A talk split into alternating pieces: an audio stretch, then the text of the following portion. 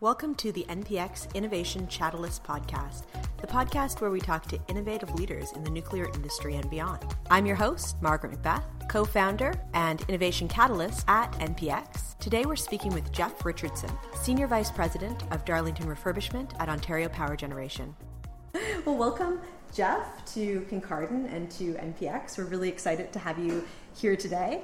Um, before we get started with uh, introductions, um, I have a confession to make.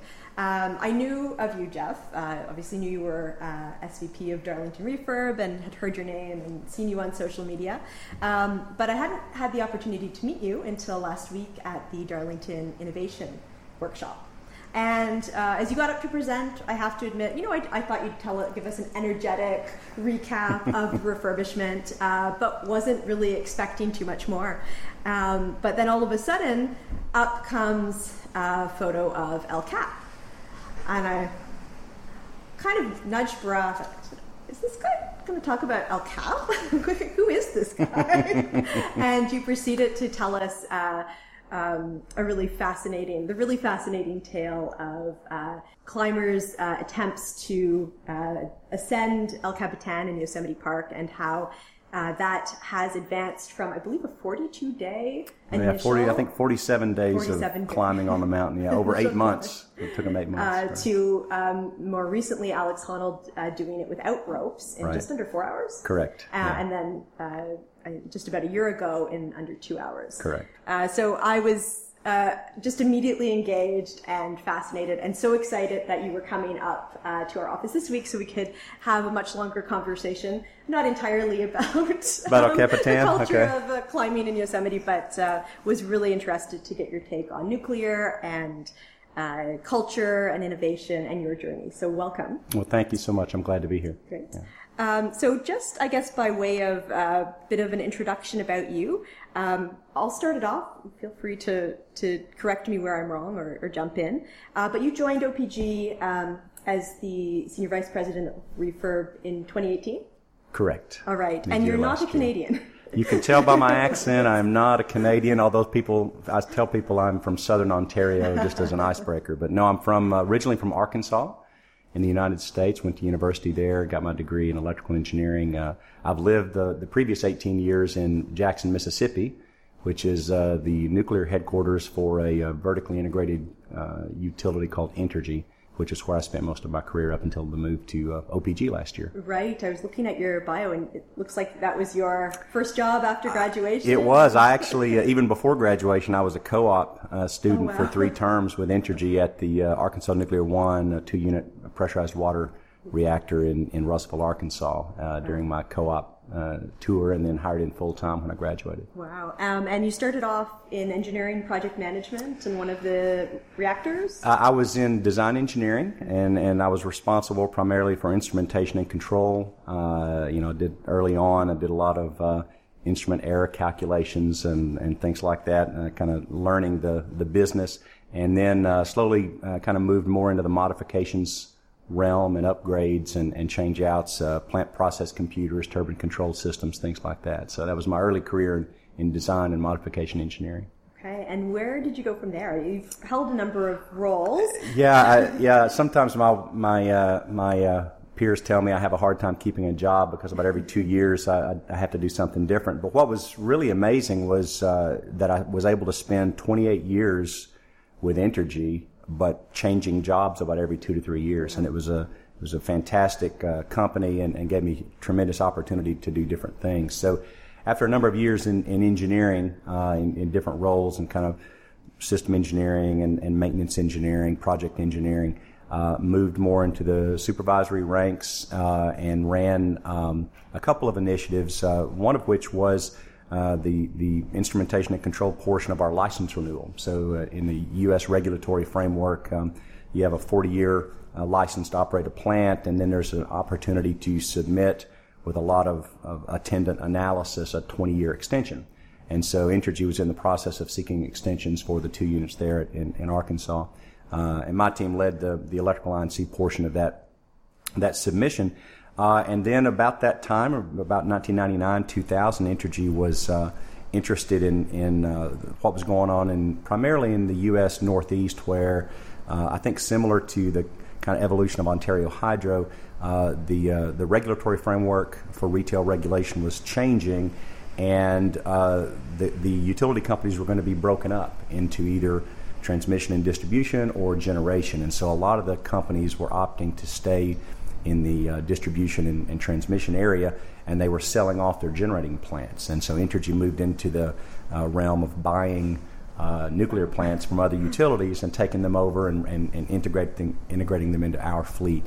Uh, so I got the chance to move into that and, and uh, uh be a part of the team that was, was you know, valuing and performing due diligence activities, negotiating acquisition terms and conditions, and then ultimately taking those plants into our operating uh, protocol.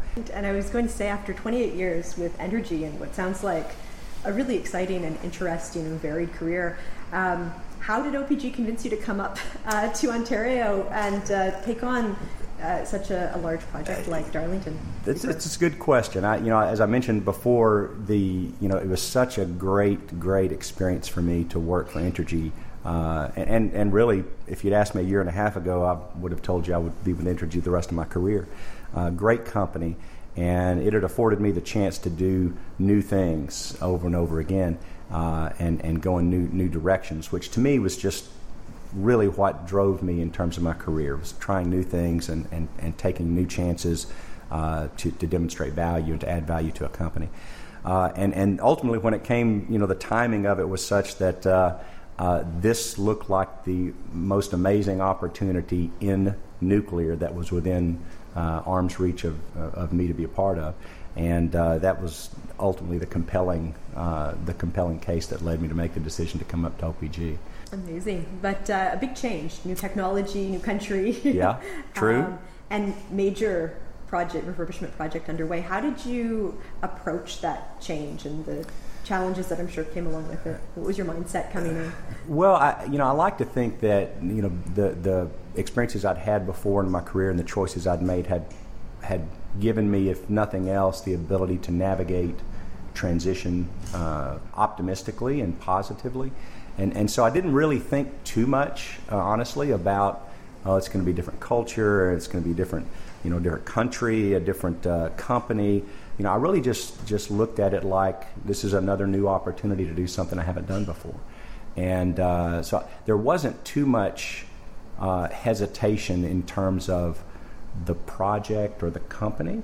Uh, you know, I wanted to make sure it was the right uh, decision for me personally, for my family, uh, and, and, you know, navigating those kind of questions. But in terms of the job, uh, maybe naive optimism was, was my was my uh, shield against uh, too much concern. But but I, I, launched into it without a lot of a lot of hesitation. It, it, seemed like a, you know to make reference to El Capitan, a mountain I wanted to right. wanted to climb. Yeah. That's great. No, I guess you need a bit of you know, you know sometimes not fully founded optimism. Yeah, I mean, I, I, think that uh, nothing nothing really innovative would get started if totally. people only considered the uh, the negative negative uh, potential outcomes. So. Absolutely. Well, I'm, I'm, curious though, when you did um, make the shift and uh, get into role at OPG, what were some of the differences that stood out? I, I guess both in um, terms of the organization, but also just the the, the industry um, in the two different countries. Well, first of all, I would say there are a, a, a lot of similarities. Uh, you know, it, it's a it's uh, wherever you go. I mean, I think people understand that nuclear power is is different and unique uh, in, in, in its core technical um, parameters, and, and, I think people treat it as such. So the kind of the mission critical nature of it, the the drive uh, for absolute uh, um, you know targeting of safety and quality as your top priorities. That that creates this really, really firm common foundation, uh, whether you're in the U.S. or Europe or, or here. Um, you know, in terms of differences, uh, you know, Entergy was a vertically integrated utility. Uh, OPG is is uh, essentially a generation utility, very similar in, in their uh, fundamental frameworks. Um, so, so the, the corporate structure was not something that was unfamiliar to me. Didn't feel foreign. Um, and, and I'll say also that uh, that the sense I got from very early on uh, at OPG was that uh, most people had been there a long time. They'd been with the company most of their careers, or at least for, for decades. And uh, it felt very lot, very much like a family. And, and, that was the experience I had at Entergy, and one that I really appreciated and and and uh, uh, really enjoyed. So it was good to see that as a common feature that I was not going to be radically different in, in, terms of that kind of fundamental uh, cultural shift. In terms of some of the differences, you know, there are some differences. You know, one of the jokes I, I continue to to talk about is I'm still learning how to say project and process instead of project and process. I'm still learning how to say turbine right. instead of turbine, which is the way I'd grown up saying it uh, for my entire career in, in the U.S. Uh, so, you know, subtle little cultural differences like that. Um, the, uh, the thing I did notice about refurb in particular, uh, and this, this I think sets it apart a little bit from, from the larger OPG organization, uh, is that that it really uh, did have a creative and innovative um, strata to it. And, and uh, you, I saw a lot of uh, young people uh, and a lot of um, a lot of people who were from outside of the nuclear industry. You know, they'd come from whether it was broader construction backgrounds or engineering backgrounds, whether it was uh, uh, the finance or banking businesses. Just a lot of people who didn't, uh, who hadn't come up in the industry like I had, and that was very different. So I didn't see that very much in my U.S. utility experience. Uh, typically, uh, you know, most people who were in the business by the later stages of their career had been in that business for their whole career, and people like me. And, and so it was, it was really, really exciting to get to talk to so many people and work with so many people from outside the nuclear business who were bringing new ways of seeing things, new concepts, new ideas uh, to what we were doing, while as well uh, as you know learning a lot from the people who'd been in nuclear their whole careers and, and had a lot of insight and perspective on how the project could be successful. So uh, those are some differences. I, you know, I, I told uh, I was telling a couple of my coworkers not too long ago that I'd never had to deal so often with uh, paternity and maternity leave. Oh yes, uh, yeah, the, the, the, yeah. The, the, the, U.S. utility was you know the average age was well into um, the 40s, and and, uh, and and some utilities were even uh, further along than that. So coming into OPG with uh, so many young people uh, was just oh I didn't okay I'm not going to see that person for a year, for six weeks, or three months, or whatever was a you know, that was one of the things that stood out to me as unusual and, and really exciting. I mean, in terms of, of working with people who are at the early stages of their career and, and have a lot of energy and new ideas and initiative to, to take us to the next level of performance. Right. Um, I'm curious, you joining a project that was already well underway by the mm-hmm. time you joined. What did your first 60 days in role look like? Like, what were your priorities? How did you integrate into the team and establish yourself um, as a leader? Well, it, it, you know that that's a great question, and I did spend a fair amount of time thinking about you know the first 100 days. Um, and, and, I'll say I'll say uh, say this: one of the the great um, you know opportunities that this particular role has given me was, you know, the vision was I, I was really being you know brought in as a successor. Uh, to somebody who you know who was who was uh, going to be moving on from the project at some point in the relatively near future, and so the, the vision that OPG had was to, to basically bring in deputies who would partner with the, the person they would ultimately be succeeding uh, and, and create a kind of a, a really extended period of, of uh, collaboration and training and a, and a smooth handoff. And one of the things I noted uh, as I was considering the position was when you go look at large scale mega projects, whether it's in nuclear or other businesses, um, there are lots of reasons projects succeed. There are lots of reasons that large scale projects fail. But in general, the one thing all failed projects have in common is a change in leadership. And, and so, uh, and, and, of course, mega projects tend to go for years. And so you're almost always going to have a change in leadership, even if things are running well and going smoothly, uh, just due to the time factor. And that it's, it's that change in leadership that if it's not handled properly, can be extremely disruptive to the outcomes that you're trying to accomplish. And so uh, I really admired uh, OPG's foresight in planning a long overlap uh, between uh, the, the previous leadership and the, and the new leadership coming in. And so what that meant for me was honestly a lot of the pressure was off those first 100 days. I, would kind of built up in my mind, you know, this, the, the idea of, of how to uh, how to come in and, and to integrate and to you know kind of set the leadership tone. But in reality, a lot of that pressure was off and over a much extended period of time. So now that I'm kind of past my first year, uh, and and Unit Two is is coming into completion, and Unit Three is getting ready to to uh, open breaker uh, early next year. Um, I've really spent a lot of time now focusing on okay, now is the pivot. So it's almost like that I've had a little bit of a uh, you know training wheels on for a while uh, with the Unit Two team being uh, in in place and working, and myself and the rest of the Unit Three One Four team are working uh, you know very deliberately to make sure we're ready. And uh, so I, I really think the biggest challenges and opportunities lie in the next you know six months to a year in terms of uh, getting Unit Two safely back online and getting Unit Three prepared for shutdown and, and defuel and beginning the refurbishment process. And what are you doing to um, sort of set yourself and your team up to make that pivot and to achieve those successes?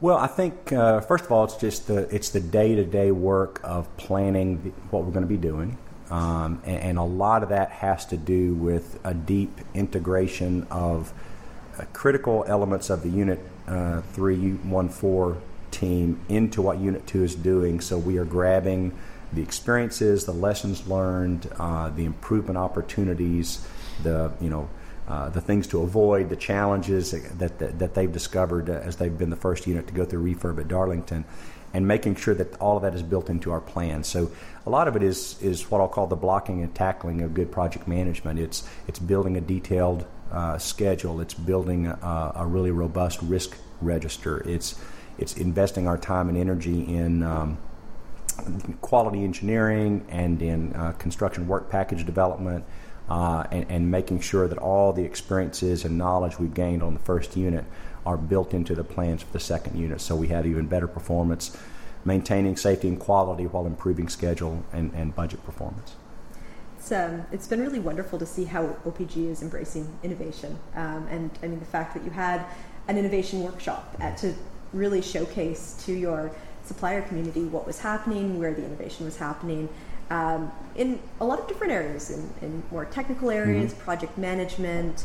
Um, and then also the people aspect, right? right? How do we staff this right. refurbishment? How do we make sure there's a pipeline of right. skilled trades and talent that is going to not only keep this project going but keep our industry running? So, um, I guess, are you pleased with the speed of innovation uh, in OPG and in the industry, and where do you see the biggest opportunities for innovation right now?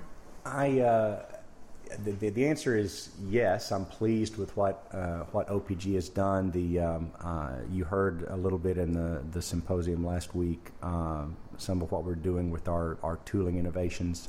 Uh, we're literally taking months and months off of our our schedule for the subsequent units uh, through pure technical improvements uh, to our tooling and equipment. Learned uh, through the experience at, at, at Darlington Unit Two.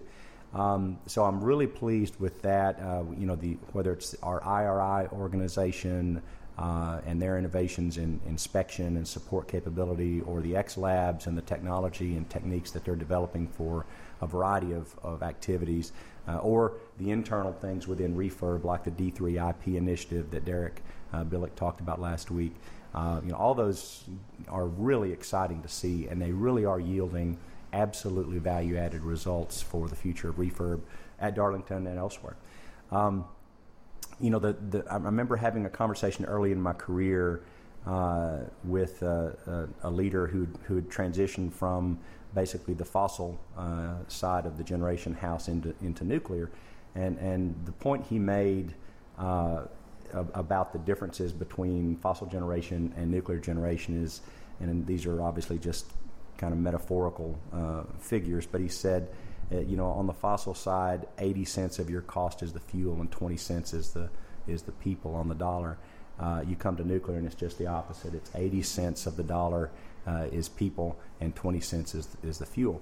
Uh, and maybe even a little less here in, in Canada with the unenriched uh, uranium fuel source. Um, the point being that we are a very, very people and process uh, driven um, entity and uh, in, in, the nuclear business uh, here and elsewhere. And that the real opportunity, I think, going forward to make ourselves um, more effective and more cost efficient uh, is to be is to really seek out and leverage opportunities for process improvement uh, that that drives the, the value of our people, uh, that makes us leaner and, and more efficient, uh, less bureaucratic, uh, and, and that because you're really the opportunity for cost savings is on that 80 cents on the dollar that's uh, tied to, to people.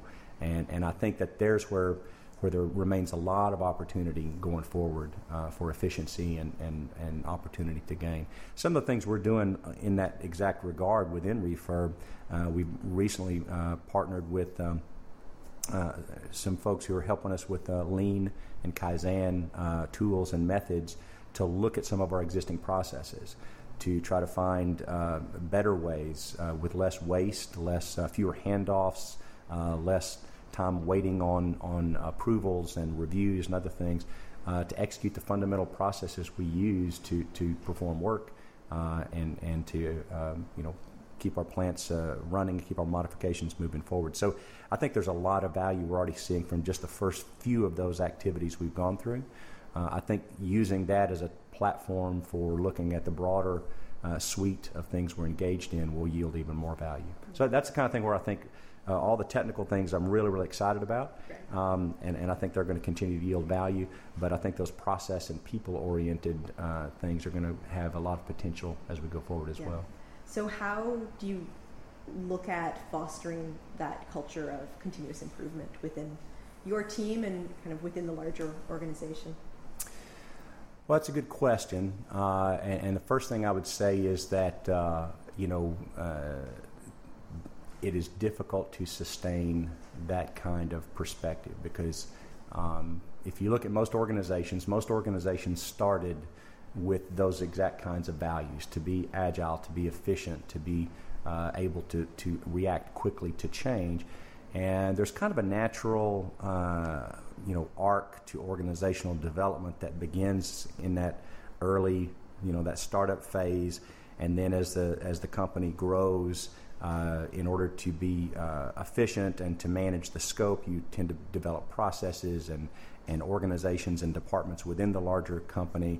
And one of the things that naturally happens when you do that is, you know, you tend to become a little more calcified, a little more bureaucratic, a little more rule driven, uh, and and then as you age into uh, you know the organizational life cycle, um, mistakes are made, and so processes are adjusted and corrected to adapt to those uh, challenges and and uh, breakdowns, and the process has become gradually more and more complex, and I'm not sure I've seen a company that's been able to uh, you know systematically, consistently maintain that sharp, agile eye throughout the life cycle. I think what happens is you, you, you develop that kind of uh, bureaucracy grows within an organization over time, and then you have some sort of forcing function from the outside, whether that's a, uh, a, you know a revenue crisis or a budget crisis or some other you know a competitor,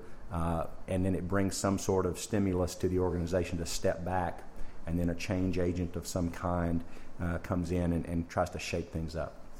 So, in terms of maintaining it, I don't know that that uh, that I've spent much time or energy thinking about how do we maintain a consistent uh, attitude, uh, you know, for ten years or or beyond. I think what we're focused on now is look, what do we do with what we have in front of us? How do we execute with excellence? Uh, how do we have uh, people who are who are excited about being a part of our our organization, who are committed to our objectives? Uh, and we have a deep succession plan to, to keep people fresh and, and challenged and, and um, you know, on their toes from the perspective of, of being up for the next big uh, opportunity. Uh, I think if you do that, that gives you as much longevity of that attitude as, as you can expect. Um, and, and, then we'll see. You know, they're, they're make, uh, I'm, I'm confident that even with the best processes, you're going to miss things. And so my expectation is, you know, my successor or, or uh, her successor or her successor, they're going to see something we didn't see, and they're going to bring in uh, a vision or a drive to to you know create new opportunity that we just didn't either either we let go or or that we had missed when we looked at it. So. I don't worry too much about that. I think it's really more focusing on where we are and how do we become the best organization we can be for the near term and then you have to trust in your succession planning and your and your development of your people uh, to carry it forward industry wide too, we can become a bit complacent mm-hmm. in how things are done and what the expectations are, and it does take disruption, either right.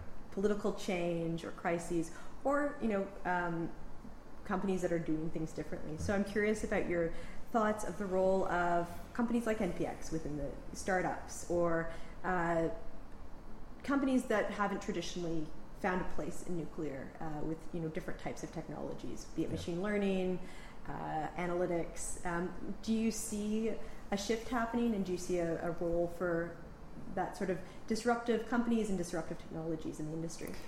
Well, to, to the point we just had uh, uh on that in that previous conversation, uh, there's no question that nuclear power has a number of uh, you know enemies at the gate, to to borrow a phrase.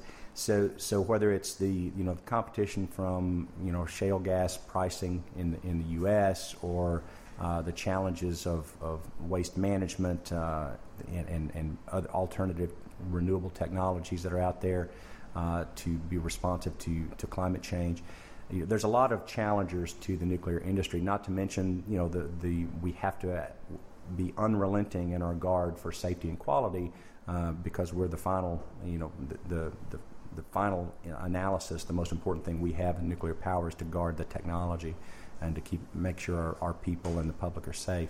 Um, so I think that that um, it is an industry that is ripe for the kind of renewal that's that we see happening in places. You hear a lot of conversation about uh, small modular reactors, which I remember when when uh, uh when Entergy was looking at new technologies 15 years ago there was already this talk of, of small modular reactors, but nobody took it really seriously at the time because it was such a radical shift from the models, uh, both technologically and from a regulatory framework perspective, so far afield of anything we'd seen or done before. Um, and yet here we are because of those external factors uh, driving the larger electrical generation uh, uh industry. SMRs now loom much larger on the horizon as, as the potential next phase for nuclear power. So I think that, that uh, we are in a, in a particular position in this, these last you know, five to 10 years, and certainly the next five to 10 years, where the industry is looking around for the vectors, for the forcing functions that are going to give us the edge to make the transition to sustain ourselves, to, to be a viable industry going forward. So I think in that regard, companies like NPX, uh, initiatives like uh, you're sponsoring, the use of technology, lever- leveraging machine learning, things like that are all. Uh, this is as good of a time as ever uh, for the nuclear industry to embrace those opportunities and to see what kind of value they can add to the uh, to the industry. Uh, what do you like? To you, what is the value of nuclear power? And when you think ahead 30 years, where do you hope the industry is? What's your vision for that? Well, I, I think it. you know, I, I think that that the industry has played an invaluable and currently plays an invaluable role in uh, the broad electrical supply for the world, and that it's done so in a way that's been exceptionally, and I would say without peer, responsible, uh, ecologically responsible, uh, and and I think that uh, um, our safety record is um, unparalleled in, in our, our interest and commitment to protect the safety of our employees and, and of the public. And I think that uh, you know those are incredible legacies that we have, and, and I think that uh, it, it's if the uh, if the larger industry holds itself to similar standards, I think nuclear power uh, has a strong role in the future. Now, I, 50 years from now, you know, we could talk different technologies. You know, nuclear may, at in the uh, uh, at least uh, uh, commercial nuclear powers that exist today may be a bridging technology to some some uh, more efficient way of producing electricity for for the world, or it may continue to play a role even beyond that that time frame. And I think a lot of that depends on technology. So I wouldn't rule out you know some uh, some new uh, some new alternative energy source if we ever solve difficult problems like uh, fusion things like that uh, you know, a lot of the things we see as, as kind of foregone conclusions for, for power generation may end up being bridging technologies. But I think that, that uh, nuclear power specifically uh, has probably not done itself a lot of favors in terms of the way we've managed our public uh, perspective and the, the, the, view of the public toward our industry. And, and I think that's unfortunate because I do think we've been very, very good corporate citizens uh, in general, and uh, that we've done a very, very good job of containing uh, and using and leveraging a technology that is absolutely unique and, and uh, important, but also potentially very dangerous if not handled properly. And I think we've done that. I think I think we've shown the, the, the value of safety and quality um, uh, consistently for, for decades now. So I think there's a, a, powerful legacy. I think there's a, a, a high potential of a great future. Uh, but like everything in the future, it's at risk depending on how we behave, the decisions we make, the investments we make, uh, and to your point, uh, you know, are we open to innovation, to change, to new ideas that can help us, you know, pivot uh, where we need to pivot to fit the ever-changing marketplace that we're trying to be a part of. No, absolutely. I think one of the concerns I have too is how do we attract new people, mm-hmm. young talent? Yeah. How do we get the Jeff Richardsons who are graduating right now to join our industry and, and stay? What do you kind of, how do you feel we can attract young talent? And, and what do you think is the, how can we foster a, a culture that uh, young people want to be a part of? Uh, I, that's a great question. It's funny that you say that. Uh, when I first, uh, you know, I finished my last uh, uh, co-op tour, and uh, about eight months later, went to work full time and and at, at a power plant. And within the first six months, our our new, I believe he was a chief operating officer at the time, came and talked to us. And this this gentleman, who's really a, a, a hero in the U.S. nuclear industry uh, had had come through nuclear power, um, I believe through naval uh, reactors, and and ultimately been a, a site executive. But uh, he was now the chief operating officer. And in this first address that I was sitting in as a full time employee, he talked about how, uh, and this was would have, would have been 1991, sometime in that time frame. Um, he talked about how, well, this is probably the end of the industry's coming and decommissioning is going to be the next big business, going to be shutting all these plants down. And you can imagine I'm out of school less than a year and my chief operating officer is, is telling me this. And it was like a, a pit in my stomach. And, uh, but I mean, I think he saw some things in the, at the time in the, in the U.S. Uh, industry that, uh, that gave some indication that, that uh, there were troubled waters ahead that we had to navigate carefully. Uh, and, and that didn't turn out to be true in the 90s, uh, although, you know, uh, with the announcement yesterday of the final shuttering of Three Mile Island, you know, we're getting closer to that being a, the growth business in the U.S., the decommissioning of plants. Um, so, so I think there's always been this specter of is it, this, to exactly the question you asked, is it a technology of the past or is it a technology of the future? And, and I, think the, I think the jury is out. Um, one, one of the reasons I wanted to come to uh, OPG and to Darlington is because it seems to me that, that Ontario uh, broadly uh, and, and OPG in particular uh, are betting that it's a part of the future. And, um, and a lot of the rest of the world continues to see uh, nuclear as a part of the future. So I think that I think some of it's the perspective, some of it's the internal culture we create uh, within our companies um, to, to be a place where, where we have that, that the idea of the, what's the art of the possible, right? Because uh, there's always dark clouds looming on the horizon, whatever industry you're in, whatever business you're in. Um, in terms of what we do to attract people, I, I think the most important thing is to uh, is to have a, a culture where people are valued, uh, where people want to come to work and, and are appreciated for what they do. And the second thing is to do interesting work. Uh, and, and, I think on that regard, nuclear starts out with a very uh, a good uh, head start on a lot of other places. We are doing some really, really interesting and amazing things in nuclear power, and, and I think that that uh, for a young engineer. Um, or a young business person, or, or, a young communications person, or a young HR person, uh, all kind of opportunity mm-hmm. in, in, our industry. Um, and, and, and the work itself is interesting and important and I think that's that's a, a, big draw. And then having a corporate culture where people are valued, I think, just amplifies the, the interest that people would have. So to me, those are it's it's it's building it's fundamental building blocks. It's it's blocking and tackling. Do interesting work that adds value to our society in a place where you're valued and enjoy being. If you do those three things, you're not going to have a, a, difficult time attracting talent. I don't yeah. think. I would agree. I think there are challenges, but I fully agree with your points on culture and I was curious um, about your thoughts on diversity within the industry. Um, I think OPG has really been a leader mm-hmm. in diversity, particularly gender diversity right. within um, within the organization. But you know, you still go to conferences and workshops and look around, and yeah. oftentimes it's uh, um, you know there's not many women there, right. or um, or it's everyone kind of looks the same. So I'm just curious. I know you're a father of two daughters. Yep.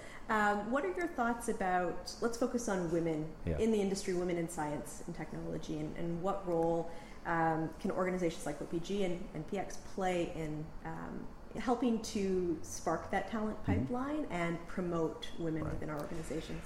I, I think I think the you know the first thing is that we have to be a place where people who are you know, different from the majority population feel uh, uh, welcomed and um, and safe, and a place where they feel there's opportunity, uh, a place where they feel like their their contributions are valued and appreciated, uh, and, and, I think we you know that starts with having intrinsic values in your corporate culture um, that that require those kind of, of behaviors, where people are valued and, and respected and appreciated, where people are um, uh, people know that they're safe to offer their perspective, to speak up, uh, and and where there's real opportunity for people, regardless of, of gender or, or, or race or, or, orientation of any kind, that people have the opportunity to to feel like they're being valued based on their contributions.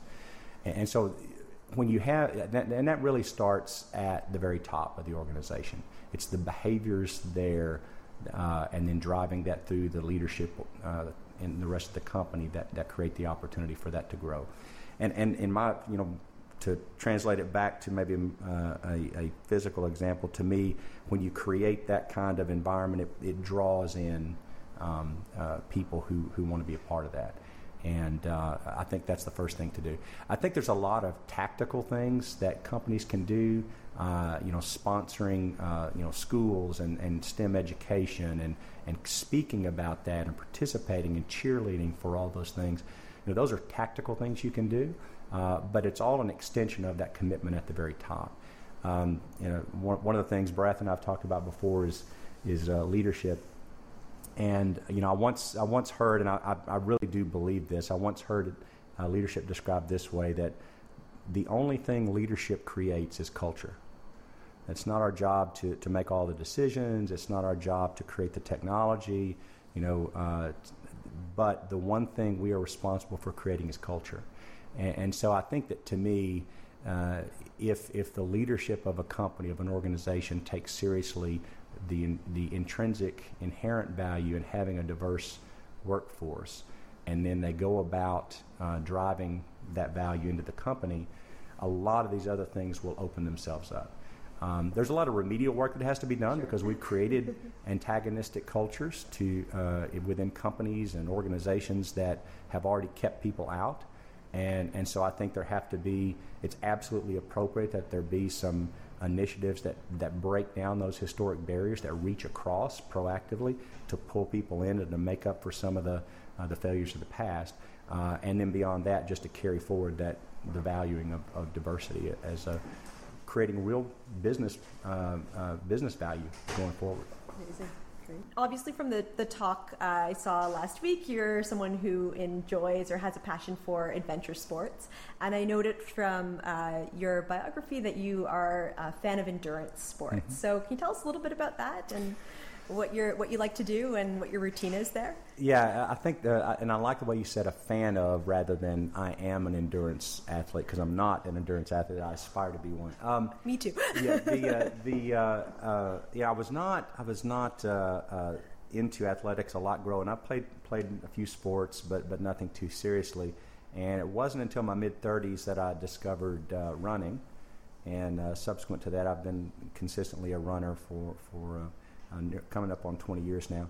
Um, but along the way, just the idea of I like I have to say I like the um, uh, the isolation, you know, the the uh, of, of, being on a four hour uh, run or, or, being out cycling for five or six hours, you know, by yourself, uh, being in a pool for you know 45 minutes, you know, without bringing your head up too often, and so th- that I don't know what it is about that, but uh, it, it's just a real um, it's a it, to me it's a very kind of calming, centering activity. Maybe even meditative at certain uh, periods of of, uh, of those processes.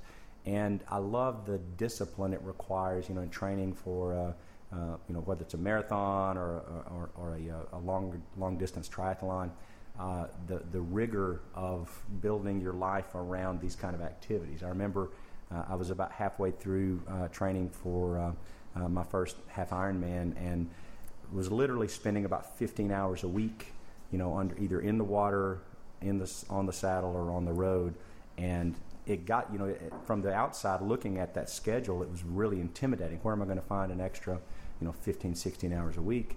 Um, but once you were in it, it was almost like this. Uh, uh, it, it, was almost comforting to have that that framework of of discipline forming uh, the backbone of your week. You know, whatever meeting I was in, whatever decisions were pending, whatever crises we were responding to at the time, you knew that in two hours you're going to be in a pool swimming 3,000 meters, and, and that's all that you'd be thinking about was one one stroke after the other. So that that to me was something that's really resonated. And it's been, I think, for, for me personally, it's been a really powerful stress and anxiety coping mechanism. Uh, and I, you know, I'm certainly I don't aspire to be competitive in any of those things, but just the practice of it itself has been really a, a, a great a great solace to me and, and a great uh, benefit to me. I think. Yeah, I, I fully agree. I think the more stress and responsibility we have, it's almost more important that we have that that time for ourselves, be it through sport or other activities. I noted as well you are an avid reader. So, any um, can you share a few books that have been very influential to you, maybe both to your life and as a leader? Um, yeah. So the first thing I would say about reading is, uh, you know, I, I, read I read a, I think a reasonably wide uh, breadth of, of book categories, and I'll, I'll, just make this a plea for for a, a, a, hearing. A lot of people read a lot of, you know, leadership, management, uh, self help, uh, you know, kind of nonfiction uh, learning books, which is fantastic, and I, I, do that as well. But you know, I think my life has been improved, and my uh, my perspectives have been broadened, and my wisdom has been deepened much, much more by reading literature than by reading, you know, nonfiction.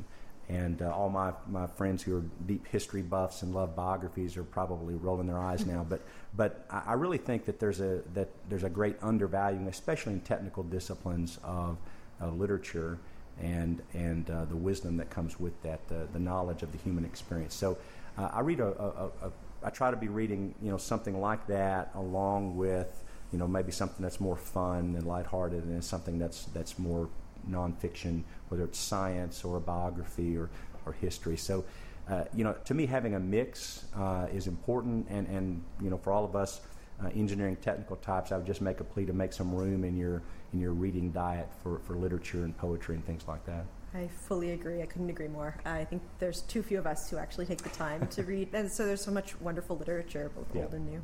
Um, any uh, current good reads that you can share?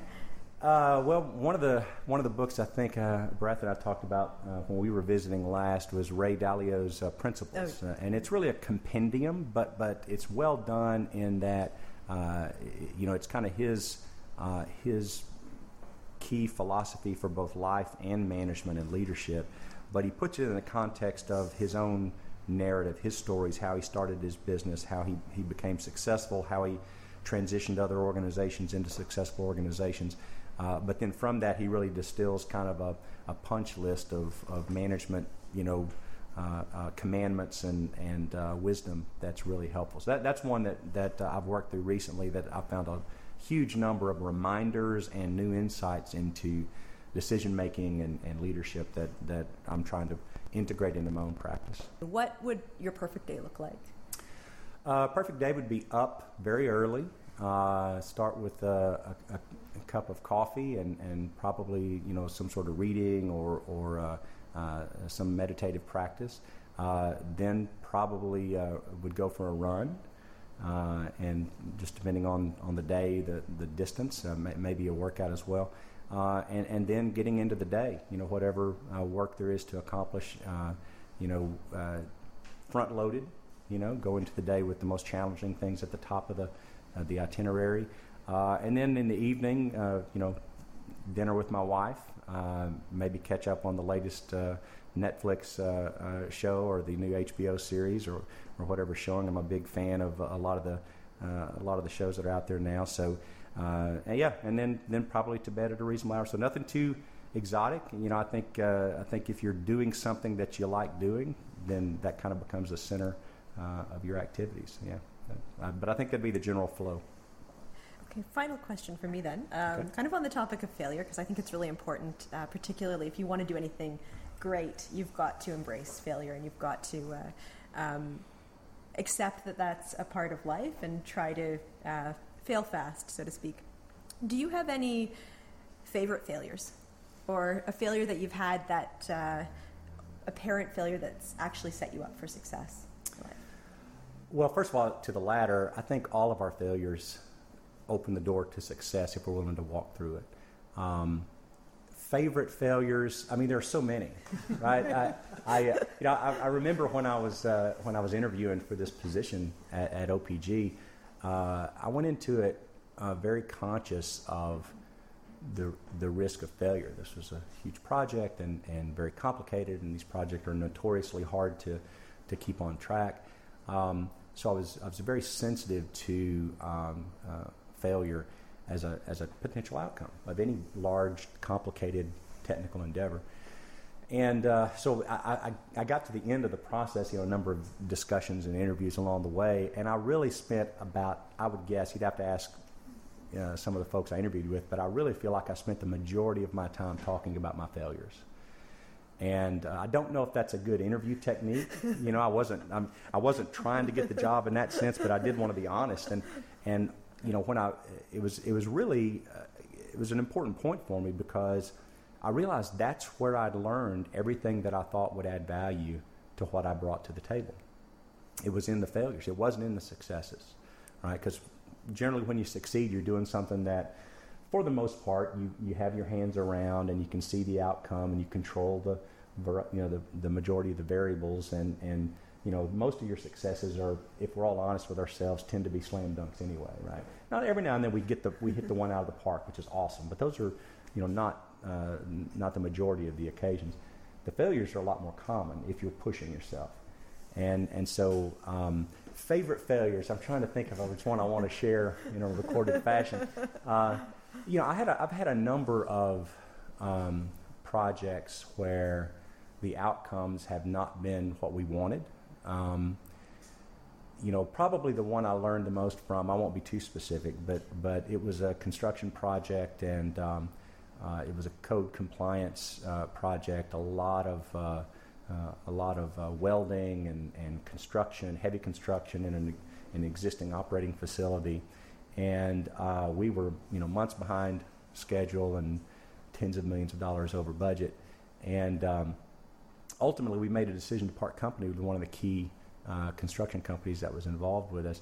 And, uh, you know, I learned a lot from that. I learned a lot about being able to separate, um, you know, organizational anxiety from good decision making, uh, from the need to you know to really really think through decisions on the basis of what is in the best interest of the project and in the best interest of the company, rather than what responds most viscerally to the the, the anxiety I'm feeling right now. Uh, so thinking through that and trying to separate your own uh, kind of drives and reactions and and maybe even your framework and, and, and model of, of what's right and wrong, what's fair, uh, those kind of things. Uh, separate all that from what serves the best interest of the project and what serves the best interest of the company.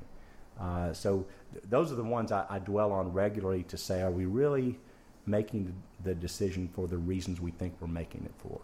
Or are we making it for these other reasons and then explaining it in terms of these outcomes that we hope will, will follow? Um, so that's one I think about a lot. That's one I think about a lot. Great. Yeah, no, I think it's it's important.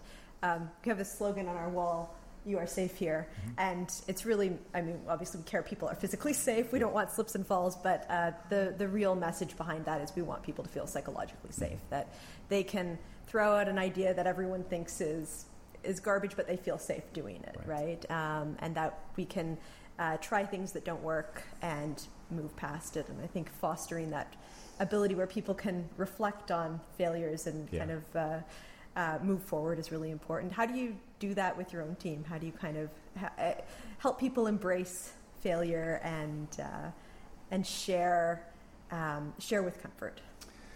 Um, you know, for, I would say that, that there uh, there was a, a, conversation we were having about culture and how do you create culture uh, internally, and and you know, I came across this idea um, a, a while ago that stuck with me that culture is defined by who you hire, by who you fire, and by who you admire. And you know, all, all you know phrases like that are generalizations and simplifications, but there's a really important truth in that, which is, you know, if, if people experience, the first thing is most of us only learn by experience, mm-hmm. right? And, and, so if people experience a place where they can share an idea that gets shot down, and yet they're still their experience is that they're still a welcome part of the team, they're still sought out for ideas and to contribute, then they'll learn. It's this is a place where I can throw out my crazy idea, and only one out of ten may stick, but the other nine people don't hold against me. Uh, so I think you you have to build a place where, you know, it's how we treat people uh, in, in terms of you know who is it that's that's uh, being that's moving up and increasing responsibility, who is it that's that we're parting ways with because they don't really fit where we're going, uh, and then who do we look up to and call people uh, call people's attention to, you know that will define the culture. So if people are allowed to try new things, to fail, uh, to offer crazy ideas, to have difficult conversations, and they're still experiencing that they're admired or, or that they're promoted, that they're moved up through the organization, then the culture's there. You've created it, right? And other people will come in and they'll see that, right? Um, so I, I, think that's that's how you do it uh, fundamentally, and then we try to do it that way as well. I think the other thing is you know try to have uh, open conversations, be open and honest about your own weaknesses. Um, you know, I, I, think part of that is there, there's there's a tendency on senior leaders to need to feel like they portray almost a superhuman or a bulletproof kind of persona to the organization. That they have all the answers, that they that that they have no fear, no concern. Uh, I think it's important to portray the that you know we all play a part. Uh, my part has this role and function, and your part has this role and function but we're all, you know, learning, and we're all trying to do uh, do our best, and we all fail. And so I think being human and accessible is a lot more powerful of a message from a leader than being perfect and, and being the smartest guy in the room. So, so I think how we behave in that regard, you know, being open to ideas, listening more than we speak, um, are all, all ways that leaders can help drive that, that culture of contribution and empowerment and people feeling like they really can be a part of something. Thanks for listening to the NPX Innovation Catalyst podcast. To subscribe and listen to past episodes, you can find us at Apple Podcasts, Google, or wherever podcasts are available.